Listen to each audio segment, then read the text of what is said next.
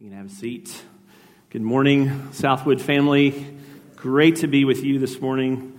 My name is Pat Coyle. I know many of you from years ago, and uh, many of you I have not had the privilege of meeting. I serve as our human resources pastor for all of our staff across uh, all the campuses, and that's a great pleasure. We have a great staff team uh, serving you and serving us.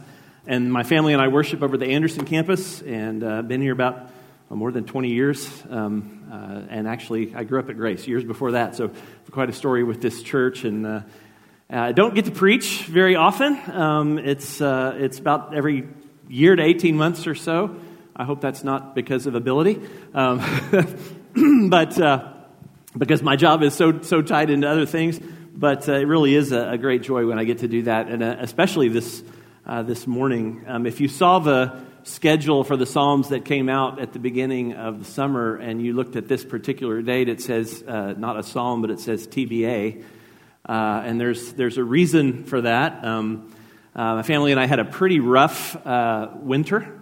Uh, lost a dear friend uh, in, the, in December, and then my dad in January. And um, so when spring rolled around and we were setting up the Psalm series, I didn't really know what I wanted to do. And uh, I asked if I could wait, and the staff very graciously said yes, and they put TBA on the, on the schedule. And uh, I headed into sabbatical at the beginning of the, uh, beginning of the summer and enjoyed that and some vacation time as well, and came back um, to, uh, to Psalm 86. And I was really grateful uh, for that, uh, that break between needing to decide and actually coming back from sabbatical just because the refreshment that the, the Lord did on my heart in that sabbatical. And that's because uh, not only was this winter difficult, but uh, I've had a much longer difficult season uh, in my life and in my family's life, going back about five or six years in a five or six year period. Uh, in addition to the two that we lost this winter, there have been uh, five losses of uh, dear friends and family. three of those very tragically and very unexpected. And in the early part of that season, the Lord began doing a stirring in my own heart uh, through some physical difficulties and other things that really began to just tear at my confidence and undermine uh, my just sense of, of confidence in the Lord and confidence in myself.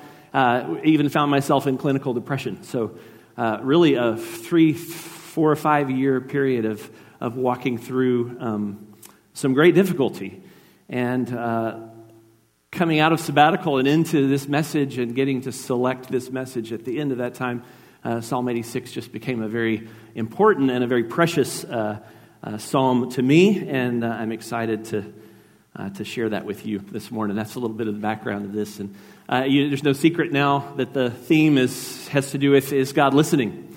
Um, is, is he really there? Is he really paying attention? And we'll see that as the psalm unfolds.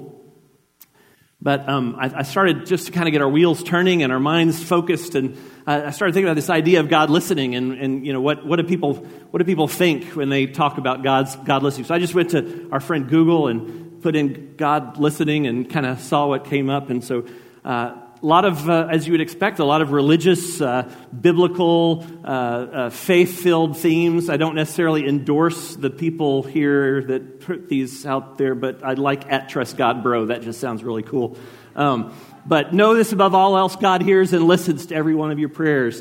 When you need, God knows. When you ask, God listens. When you believe, God works. So very, very faith-filled affirmations that God does listen. And then on the, on the unreligious, on the secular side of things, uh, there's uh, the theologian, my slide going here, the theologian Woody Allen, the great, uh, the great Woody Allen.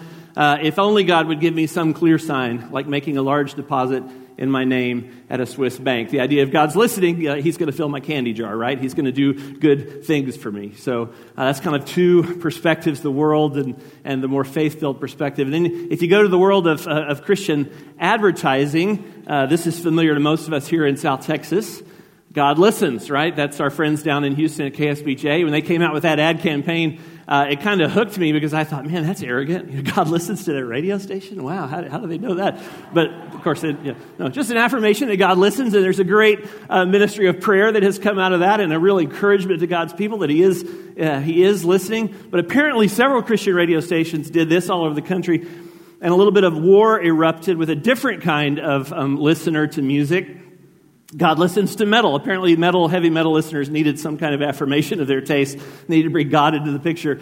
Uh, so apparently, there's quite a, quite a battle going on on billboards and t shirts, as you see. So, uh, uh, again, kind of the, the faith perspective and the, the world's perspective. Uh, but I think when most of us think about the idea of God listening, perhaps especially in times of difficulty, there's this idea of God, are you listening? And um, the, the, the, the, what do you call the hotline there, the hotline phone with the cord going up into the clouds and wondering if the Lord uh, is hearing at all. Um, so, what do we experience, each of us, as we sit and listen today? What's going on in our hearts as we think about that? Um, do you believe and experience that God indeed is listening, that He indeed cares? And uh, is that just in your head, or is that also in your heart? Well, Psalm 86 takes us there, as I said. And just a quick overview uh, uh, the authorship is attributed to David, although Psalm 86 is a compilation. If you look at earlier Psalms, you see pieces of those Psalms uh, into this Psalm. So we don't know if David assembled it or if David actually wrote this separately, uh, but it's, uh, it's attributed to David, and we're going to take it on faith that it is indeed a Psalm of David. I say a classic structure there. Uh, Hebrew poetry is not so much in terms of beat and rhyme but in terms of structure, and the structure kind of tells you something about the psalm. And this particular psalm is in five segments, and the middle segment is the most important. You might consider that normally that the last one would be sort of the climax, but um, in, in this particular psalm, the middle, it's a fairly common structure. The middle passage, and we're going to look at what that passage is and why uh, it's so important. And then it's also a, a pretty general topic, although uh, the psalm affirms at the end what exactly David's troubles are. It doesn't begin with that. And I think that's really important for us because, kind of like Paul and his thorn in the flesh, and he doesn't identify what the thorn in the flesh is, and we can all more readily identify with what he says about it.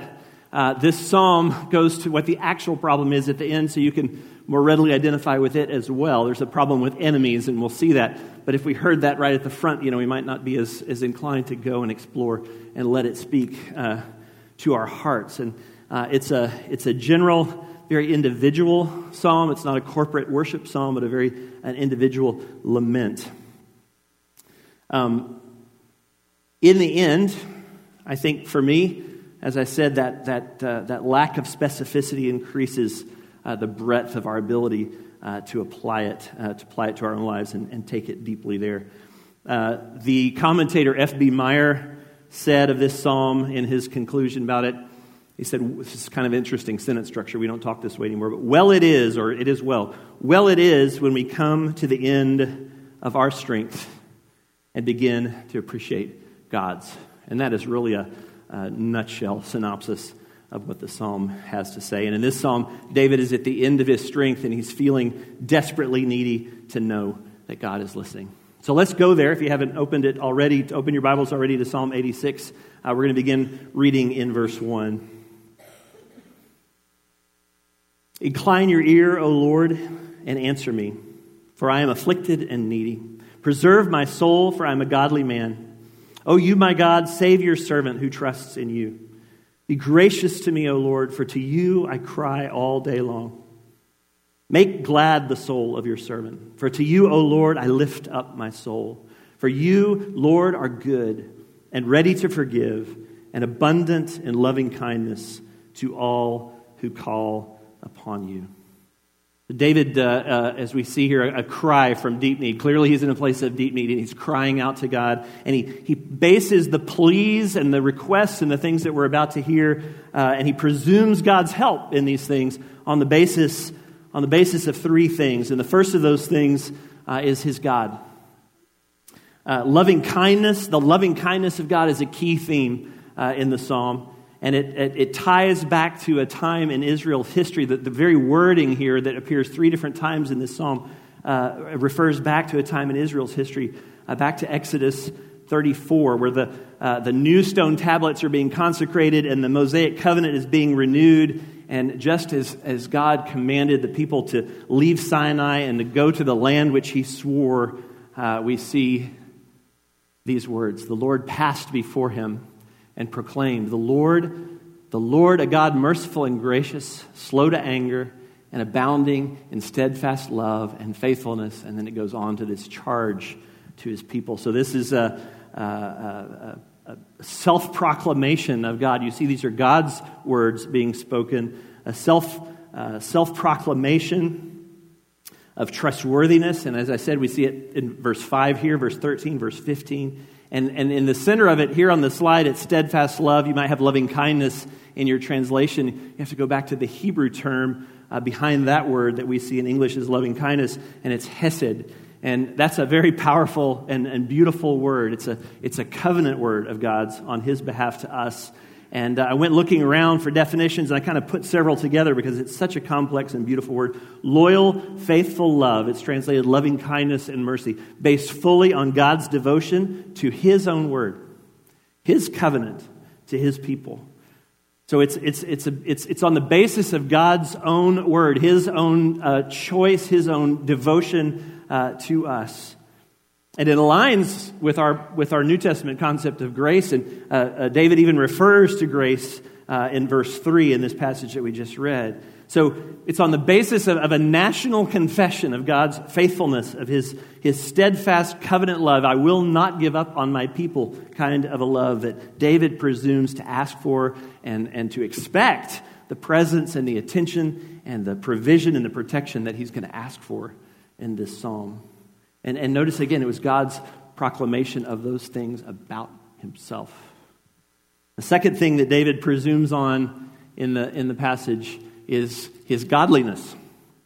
Now, uh, when I read that a minute ago, uh, I wonder if any of you kind of tripped up on that a little bit. I think when we hear the term godly, especially if it's coming out of the lips of a, a biblical superhero uh, like, uh, like King David, we think that godly is, you know, biblically perfect, heroic, uh, and, and probably doing that again on the basis of who this is. Uh, there's a problem with that, though. If, uh, if God preserves only the godly, and if we define godly according to that ideal of the biblical uh, superhero, then it's easy to go, well, that, that can't apply to me. I can't be godly enough to cry out to God in these ways. But I want to I want to explore that a little bit because thankfully we know David's whole story.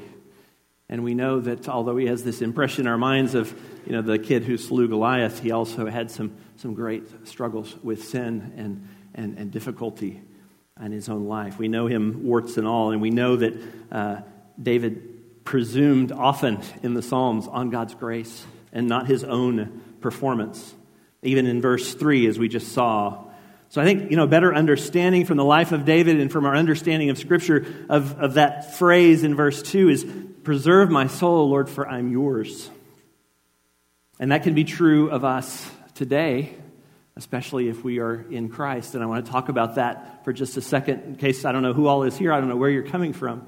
But God's Word uh, affirms, and we believe and teach that uh, God created us for a relationship with Him, a kind of relationship that you see played out in this psalm where we can know Him and trust Him and cry out to Him and enjoy Him uh, but there's a problem because we are sinful and God is not. We are imperfect and God is perfect, and the imperfect cannot have fellowship with the perfect. And so there's a, a break in our ability by our own sin to be able to enjoy that relationship with God that we were created for. So God sent his son Jesus. That's why Jesus came to this earth to live a perfect life and to die on the cross for our sins and to rise again, defeating death and hell, so that we can put our trust in him and what he did on the cross on our behalf and have the forgiveness of our sins because of what Christ did and have the restoration of that relationship and receive God's Holy Spirit and receive the identity of Christ and all the wonderful blessings that are ours in Christ. And if that's not something that's familiar to, to, you today, that's the most important thing that could come for you out of the sermon is just to turn and place your trust in Christ first and foremost. And we're going to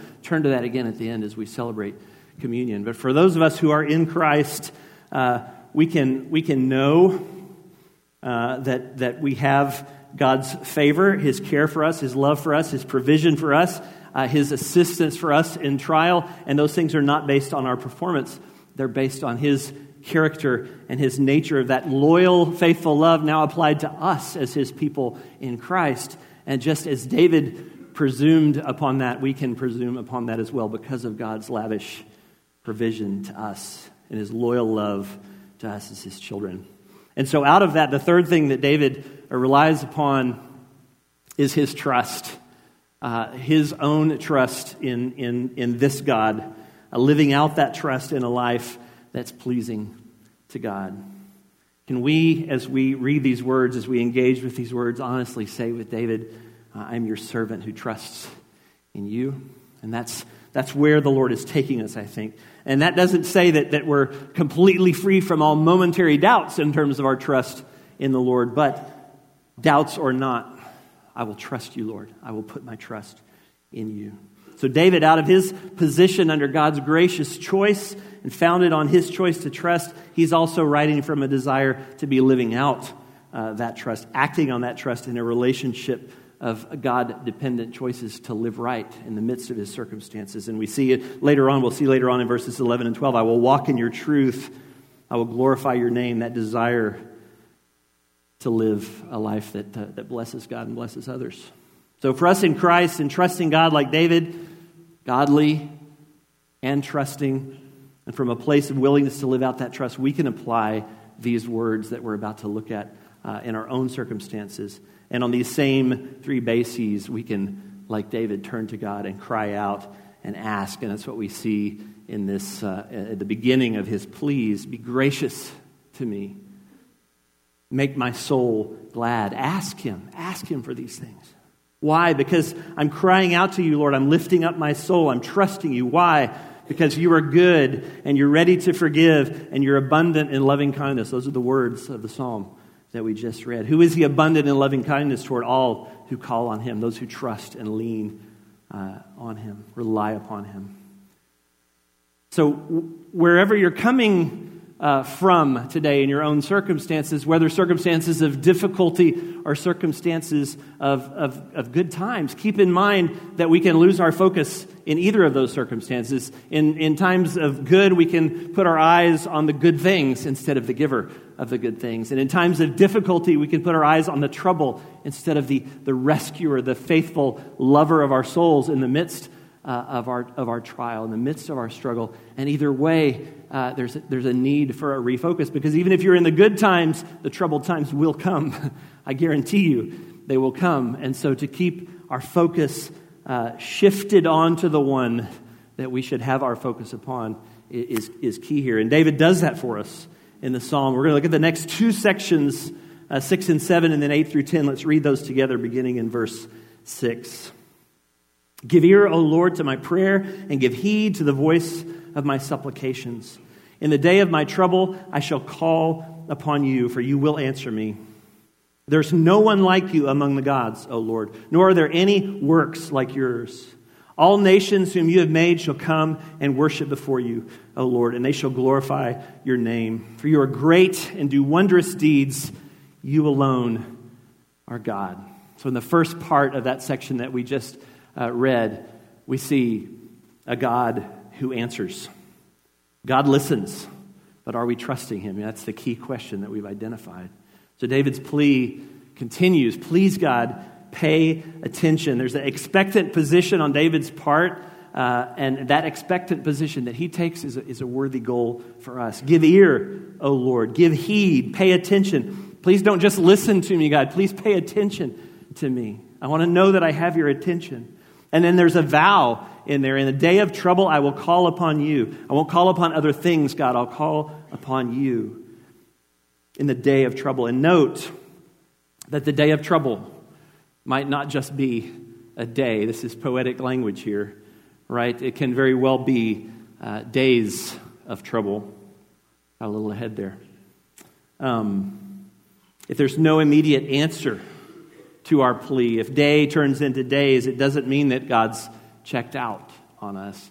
It means that He really, truly wants more for us uh, through the trial. And that's a really difficult thing to understand and to grasp hold of, especially when you're in the midst of the trial. So I wanted to think a moment about people in uh, common Christian culture, people we know of from maybe books we've read, stories we've heard, who have walked through days of trouble, days on end of trouble. And what are some of the things that they have to say about it? The first person I thought of was uh, Corrie ten Boom. I don't know if you know Corrie's story, uh, but she was uh, in a Nazi concentration camp as a young woman uh, for years.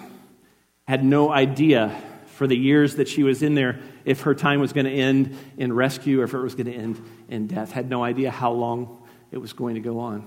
So, for endless days, she lost her sister in the, in the con- concentration camp. Her parents were taken away to a different place, and they also died in the Holocaust. And here's, here's the words of Corrie ten Boom You can never learn that Christ is all you need until Christ is all you have. The, the days of trouble tend to take away the other things that we depend upon and bring us back to the Christ that we have, the one and only, and we know him all the better and all, all the more richly uh, through that experience. The other person I thought of was Joni Eareckson Tada.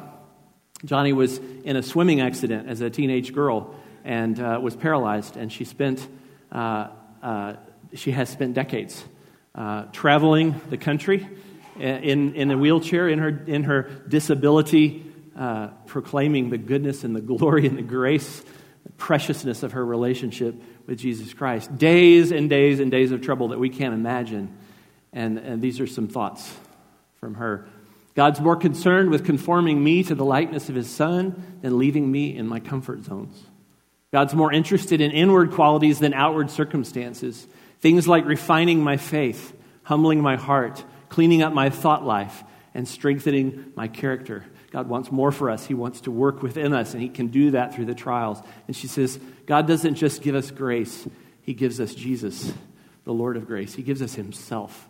So he wants more for us in our trials. He wants us to know him more personally and more richly and to know uh, his son, Jesus Christ. And the heart of faith, as with David, says, I will trust in you, for you will answer me. David's affirmation here, you will answer me. I know that you're listening. We have to be ready when that answer uh, doesn't come in the form that we expect. Uh, years ago, when I first came on staff at Grace, I was involved in our uh, ministries with our international students uh, in a leadership position over or alongside the couple who led um, our um, uh, Mandarin language ministry that became the Grace Bible Mandarin Church. And uh, in, that, in that early season of, of ministry with them, a, a call came uh, one weekend on behalf of family, a grad student family the husband and wife were both grad students, uh, a young son, and they um, were uh, in the process of heading toward her first day at her new job at Dell in Austin, a time of great joy for their family, traveling back and forth on Highway 21. Um, she was involved in an accident, and, and they lost their, uh, the husband lost his wife, the little boy lost his mother. And we were called upon, didn't quite know why, to come alongside the family and, and, uh, and to do the funeral. And I didn't know the family. I didn't know much about them. I didn't know about their uh, faith background because of the culture um, that they were from. But they had called upon us, and it was like, Lord, okay, you know, what, uh, what, what are you going to do through this? And I, I, really, not knowing the audience, not knowing how, how, do, you, how do you speak to tragedy like that. And, and I was at a place where I was uh, trying to prepare a message and trying to prepare what I was going to say. And I looked down and I'd been given the little folio from the funeral home that they prepare with uh, just facts about the person's life. And there on that folio was uh, Psalm 23. Very familiar words to us who have been raised uh, in Judeo Christianity and raised uh, in the study of the Bible, but uh, so familiar, you know, I think that uh, they were almost unfamiliar, almost memorized, but not really uh, in my heart. And so I just, just meditate, maybe, Lord, this is, this is something that you would have to say is, is through Psalm 23. As I meditated on Psalm 23, I don't know about you, it's the first time I had really seen this in that psalm, in that very familiar psalm. But the idea that uh, this great shepherd, this great provider, uh, doesn't promise just good times. I mean, there's the valley of the shadow of death and the presence of my enemies. There's great difficulty in the psalmist's experience. Again, that's King David. Uh, but this, uh, this great shepherd is trustworthy through all of it. It doesn't guarantee good times, but it, it simply guarantees this uh, if we'll put our trust in him, he will show himself trustworthy. If you go back and read through Psalm 23, that we, don't, we, don't, we may not be given all the answers, but if we'll put our trust in him, he will show himself trustworthy. And I'll, I'll, tell the end of the story because I forgot to do that at the first service at Anderson, and people really got mad at me. But uh, joyfully, uh, the um, uh, hard to use that word in that context, but uh, Uh, we found out later that uh, the mom had become a believer in Christ and had been bringing her son to our weekday preschool and had been praying for her husband to know the Lord as she knew the Lord. And God used these circumstances to draw her husband to himself. And the husband and the son became very active in their faith and very active in our church body until the time that the Lord moved them elsewhere. God's answer will always be in our best interest. He is trustworthy.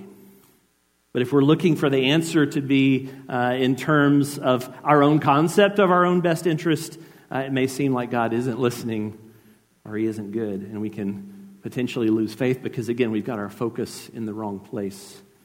And an unnoticed lack of trust can, can rise up within us. So, trust.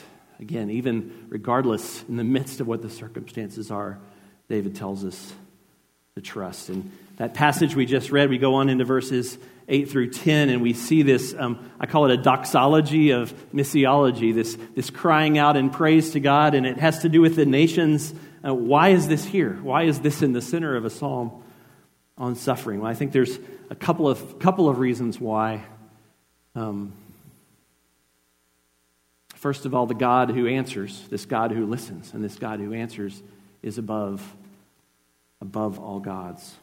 Trust is most beautifully built on the foundation of God's sovereignty. We sang of that in those songs a minute ago, uh, declaring our trust in the Lord. If we truly know and believe that God is sovereign, then we can trust, and we do trust.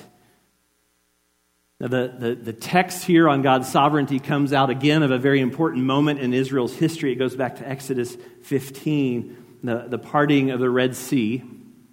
And uh, people have come through. You know, they've been out of bondage in Egypt. They've come through the Red Sea, and the waves have crashed in. If you know the old Ten Commandments movie, you know the, the, the waves come crashing in, and the, and the chariots are, are, are tumbled in the sea, and the Egyptians are destroyed, and the people are free. And, uh, and out of that, um, is, is this song of praise erupts in the people. Who is like you among the gods, O Lord? Who is like you, majestic in holiness, awesome in praises, working wonders? You stretched out your right hand, the earth swallowed them. In your loving kindness, there's that Hesed again. You have led the people whom you have redeemed. So the people's affirmation of God's sovereignty and his faithfulness. Uh, and this passage back in Psalm 86 answers that question Who is like you among the gods? There is none like you among the gods. So there's this, this uh, affirmation of God's absolute sovereignty, and then the idea that the God who answers is also passionate about all nations. Biblically, I think the greatest expression and truth about the sovereignty of God is his commitment to all peoples, every tribe and tongue and people and nation that we read in the New Testament. It's, a theme of God's love and his heart that rings from Genesis to Revelation. It rings throughout the whole of Scripture in some form. Now, you might think it, maybe it's missing a little bit in the Psalms, we, the, the passages from Exodus that we've read, where, you know, Exodus 34, he makes that promise of his covenant love only to one people. And in Exodus 15, where the crushing of the Egyptians is, is, is praised and extolled. But God was blessing that one people for a reason. Uh, he was blessing them with his presence and his promises so that they would bless all nations. And we see that when God uh, gives his call to Abraham, the father of that nation, in Genesis 12. He says, I will make you a great nation. I will bless you. I will make your name great, and so you shall be a blessing. I will bless those who bless you. The one who curses you, I will curse. And he says this, and in you, all the families of the earth will be blessed. So there it is again, God's heart for all people expressed uh, in, in his love, his intention to bless these people so that all uh, would be blessed. It was, he was, he, he was uh, focused on that one so that the whole of the earth, so that all the nations of the earth uh, would, would know him. God demonstrates his sovereign intent to fulfill that, to fulfill that heart of his, that passion of his for all nations. He's making a statement of supreme, supreme sovereignty. And supreme sovereignty is to be trusted. Back to the theme of the psalm. Uh, so, this passage, eight, verses 8 through 10, isn't just a parenthetical thought. It's that focal passage that I was telling you about at the beginning in the structure of the psalm. It's the very centerpiece. So when we conclude, we're going to look at that just a little bit more in terms of, of, of how we apply that. But David continues. Let's look at verse 11. Teach me your way, O Lord. I will walk in your truth. Unite my heart to fear your name. I will give thanks to you, O Lord my God, with all my heart, and will glorify your name forever. For your loving kindness, there's that word again, your loving kindness toward me is great, and you have delivered my soul from the depths of Sheol.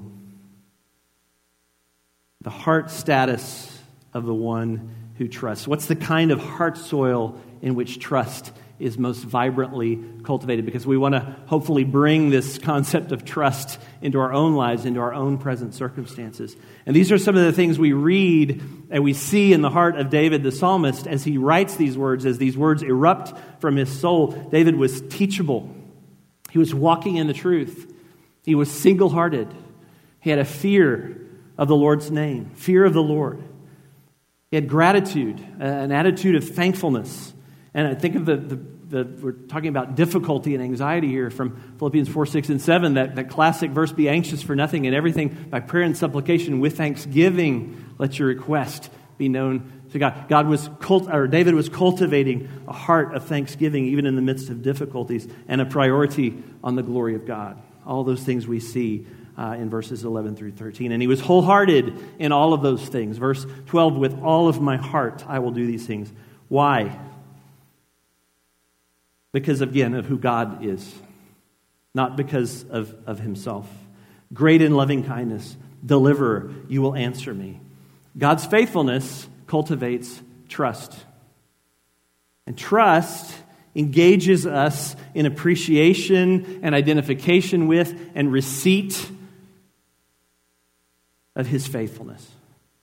So when, we're, when, when, when God is faithful to us, it cultivates a heart of trust in us. And, and when we uh, uh, trust, we re engage in God's faithfulness. And there's this, this uh, reciprocal uh, multiplying cycle that we can enjoy even in the midst of great difficulty. And I can say that from my own story that I was sharing with you uh, at the beginning. In, in, the, in the times of, of some of the darkest times, uh, just simply clinging to trust, simply reminding myself of God's faithfulness and his, and his attributes and his goodness uh, was a strengthening thing. It would, it would cultivate more trust, and his, and his faithfulness would, would, would build trust into me. And the focus of these, these disciplines, these things that were true in David's life, again, are on God. They're not, they're not on David himself. If, if we're stuck focused on ourselves and our circumstances, we're headed down. If we are focusing on God and his perfections, uh, we're headed uh, upward.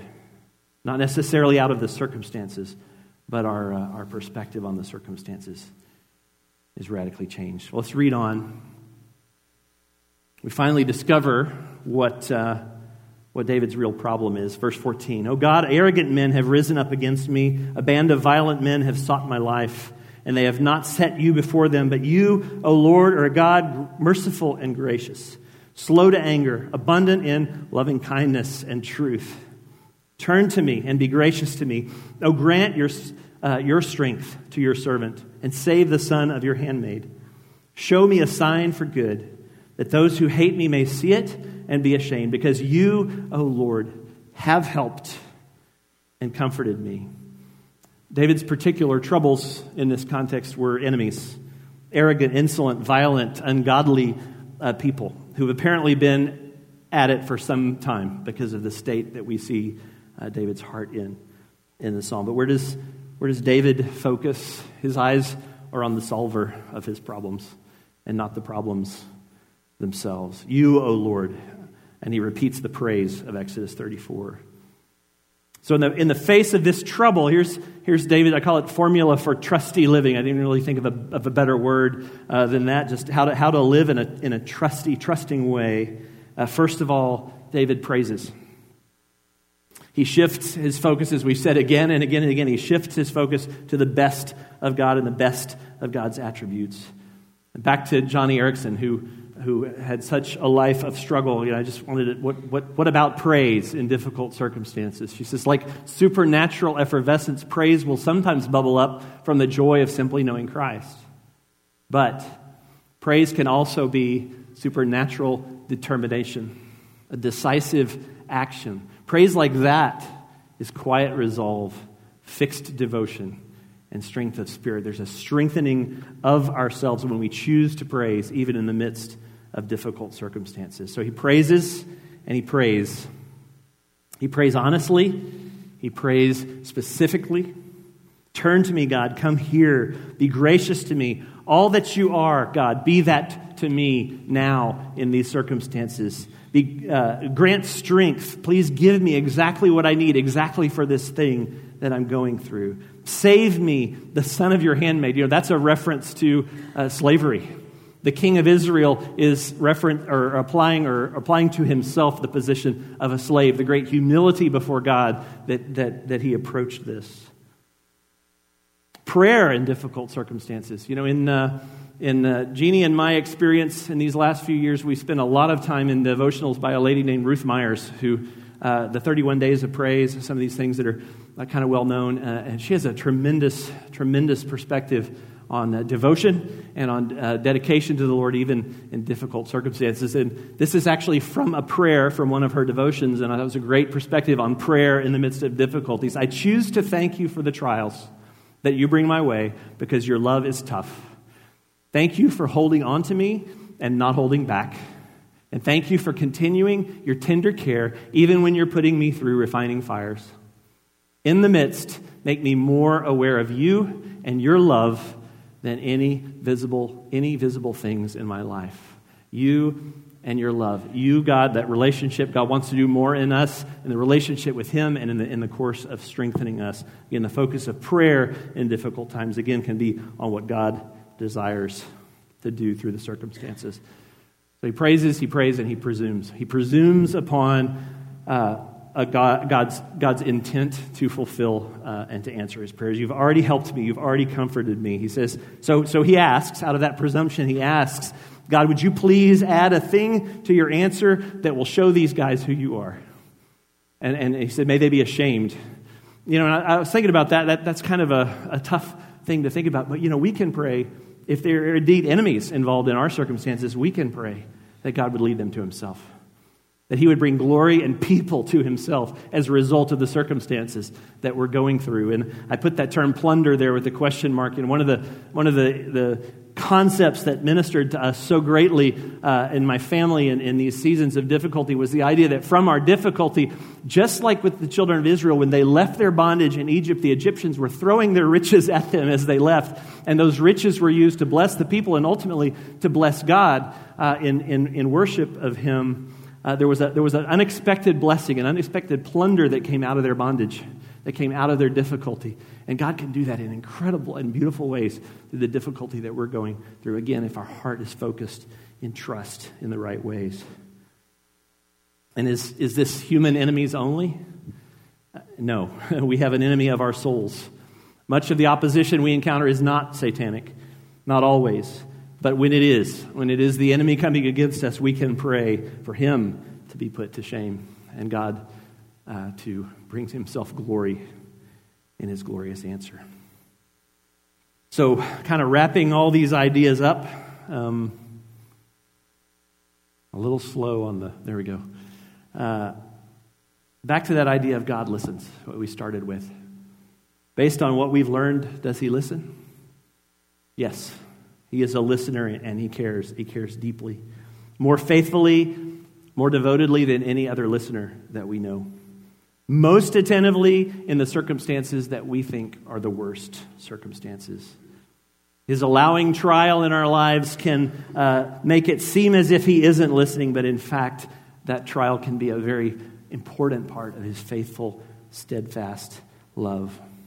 So I want to talk about this idea leaning into our trials, not trying to escape them, not trying to get away from them, but, but being focused and trusting and joyful in the midst of our trials. And I came across this recently. I mentioned to you that in December, uh, my family and I lost very dear friends. And many of you know the family and you know the story of the Blum family, uh, servants on our behalf in Alaska. And uh, uh to put a very, very difficult story uh, short family of six. Uh, the father, Scott, and their two youngest children, Caitlin and Zach, uh, uh perished in a plane crash uh, into the lake uh, around which their ministry centers. And Julie and the two oldest sons have shown amazing strength and have continued in, in carrying on the work there. Julie was interviewed recently when uh, Campus Crusade or Cru had their annual or biannual gathering in Colorado, and uh, she's talking about leaning into our grief. But certainly, again, it's applicable uh, to all forms of difficulty. Can you tell us about the importance of us leaning in to our grief? I would say I was not great at doing this before this. This has been a pretty significant boot camp for me, but I see how God has been chipping away um, to get the diamonds out of the rough for now when I need to see their sparkle. And um, I think as a human being, if we don't know what to do with pain, the only sane thing to do is to avoid it, right? Push it away, seek comfort. And I think that was kind of the mode I'd been in. And as I walked into this, I thought, well, in the deep places of pain, there's just darkness. Mm-hmm. There's maybe even God showing me my sin or other dark things. And I tell you what, in those deep places are treasure troves I was missing out on of who He is, of His Word and how rich it is, of relationships in deeper places. And I have been in awe of how, um, how rich that is. And I think everybody's got pain. It's a common language it doesn't matter if it's death, if it's disappointment, uh, and everywhere in between. But we have to start taking our pain to Jesus. Mm. We have to start with the, instead of that shouldn't have bothered me, the I'm going to bring that into the light and present it to him and yes. see it. Then he can redeem and transform. The enemy wants it in the dark. It's exactly Always. where he loves to have things. Yeah. And so there it isolates and it steals and kills and destroys as he's so darn good at. Mm-hmm. But in those places of seeing it, I just have seen God bring beauty from ashes, even in small ways and in big ones. And isn't that the gospel? Isn't that ultimately the cross and the resurrection? And so, from that place to connect with a lost world, even when we're still in our ashes, we still have hope. We don't know how the story turns out. I don't know how the story turns out. But I do know that He is big enough. And I am in awe that pain doesn't negate joy. Mm. I feel like pain is that oxygen in your scuba tank that gets you down to the depths. And it's also the oxygen that gets you to the heights where you couldn't go before because you couldn't breathe. Mm. And he does that. And I don't get it. But his kingdom's upside down. It's always been that way. I just get to know it a little bit more. Yeah. And I feel really honored. That is powerful. What an amazing perspective to have been through such difficulty and to, and to choose those words. That's the way that God works through difficulty. That's what He can do in our hearts and our lives through difficulty. So, I want to kind of wrap this up with some opportunities to hopefully apply what uh, David has been saying to us uh, in our lives. And I thought, first of all, settle it. Do you trust Him? Are, will you? Uh, do you confidently put your faith in Him? And if you're struggling with that, Pray like David did. Pray honestly. Pray expectantly. Pray from a heart that doesn't understand. Be willing to be honest with God about your doubt. And in the midst of that, seek to pray and to praise in a way that affirms your trust in Him. And then, right where you are, particularly if you're in a difficult place, uh, find a step of trust to take uh, in, in your present need. For, for me, uh, it was a, a, little set of verses that I put on the notes in my phone when I would come across something that spoke, God, I'm going to trust you. You are trustworthy. You are so good. I would put those down in my notes. And at times of difficulty, I would just go and read and pray through those verses. Uh, 10 minutes in the morning, 10 minutes in the evening to just pray prayers or read scriptures, meditate on scriptures of trust. But right where you are in your present need, uh, find that step of trust. And then, based on that focal passage where God's glory to the nations is extolled, I believe God would desire for us not simply to put salve on our wounds and, and go within, but to also take a step of trust that reaches out. That reaches, and I would say, again, because of that heart for the nations, reach out across a border. There's some great, phenomenal opportunities to do that. There's all kinds of publicity about the giveaway that's coming up with international students, an opportunity to come over to the Anderson campus on a Saturday morning and meet a person from another culture, pro- pro- probably a person who does not believe the way that you do, and engage and encounter with them uh, in their cultural perspective and, and share your life and share your love for Christ with them. Even if you're in a place where you think, I don't know how I could do that, there's no better time to reach out and to trust God, to exercise that trust muscle, uh, than to reach across a border in a way uh, that, that is even uncomfortable uh, to you. We're going to end, I want you to keep those things in mind, but we want to end really with I think there's just no better application, uh, uh, no better opportunity to affirm our trust than in the celebration of communion, because all that we've been talking about is on the basis of what Christ has done for us on the cross. And communion for believers is a celebration of that. And in particular, I don't know what you normally meditate on when you receive communion, but in particular, wherever your circumstances are today, uh, take this meditation moment before we take communion together uh, to, to talk to God about your trust in Him and to affirm your trust in Him on the basis of what our Lord Jesus has done on our behalf. Let's serve the communion. For I received from the Lord that which I also delivered to you, that the Lord Jesus, the night in which he was betrayed, took bread. And when he had given thanks, he broke it and said, This is my body, which is for you. Do this in remembrance of me. Let's take the bread. In the same way, he took the cup also after supper, saying, This cup is the new covenant in my blood. Do this as often as you drink it in remembrance of me. For as often as you eat this bread and drink this cup, you proclaim the Lord's death until he comes. Let's worship. Let's stand together.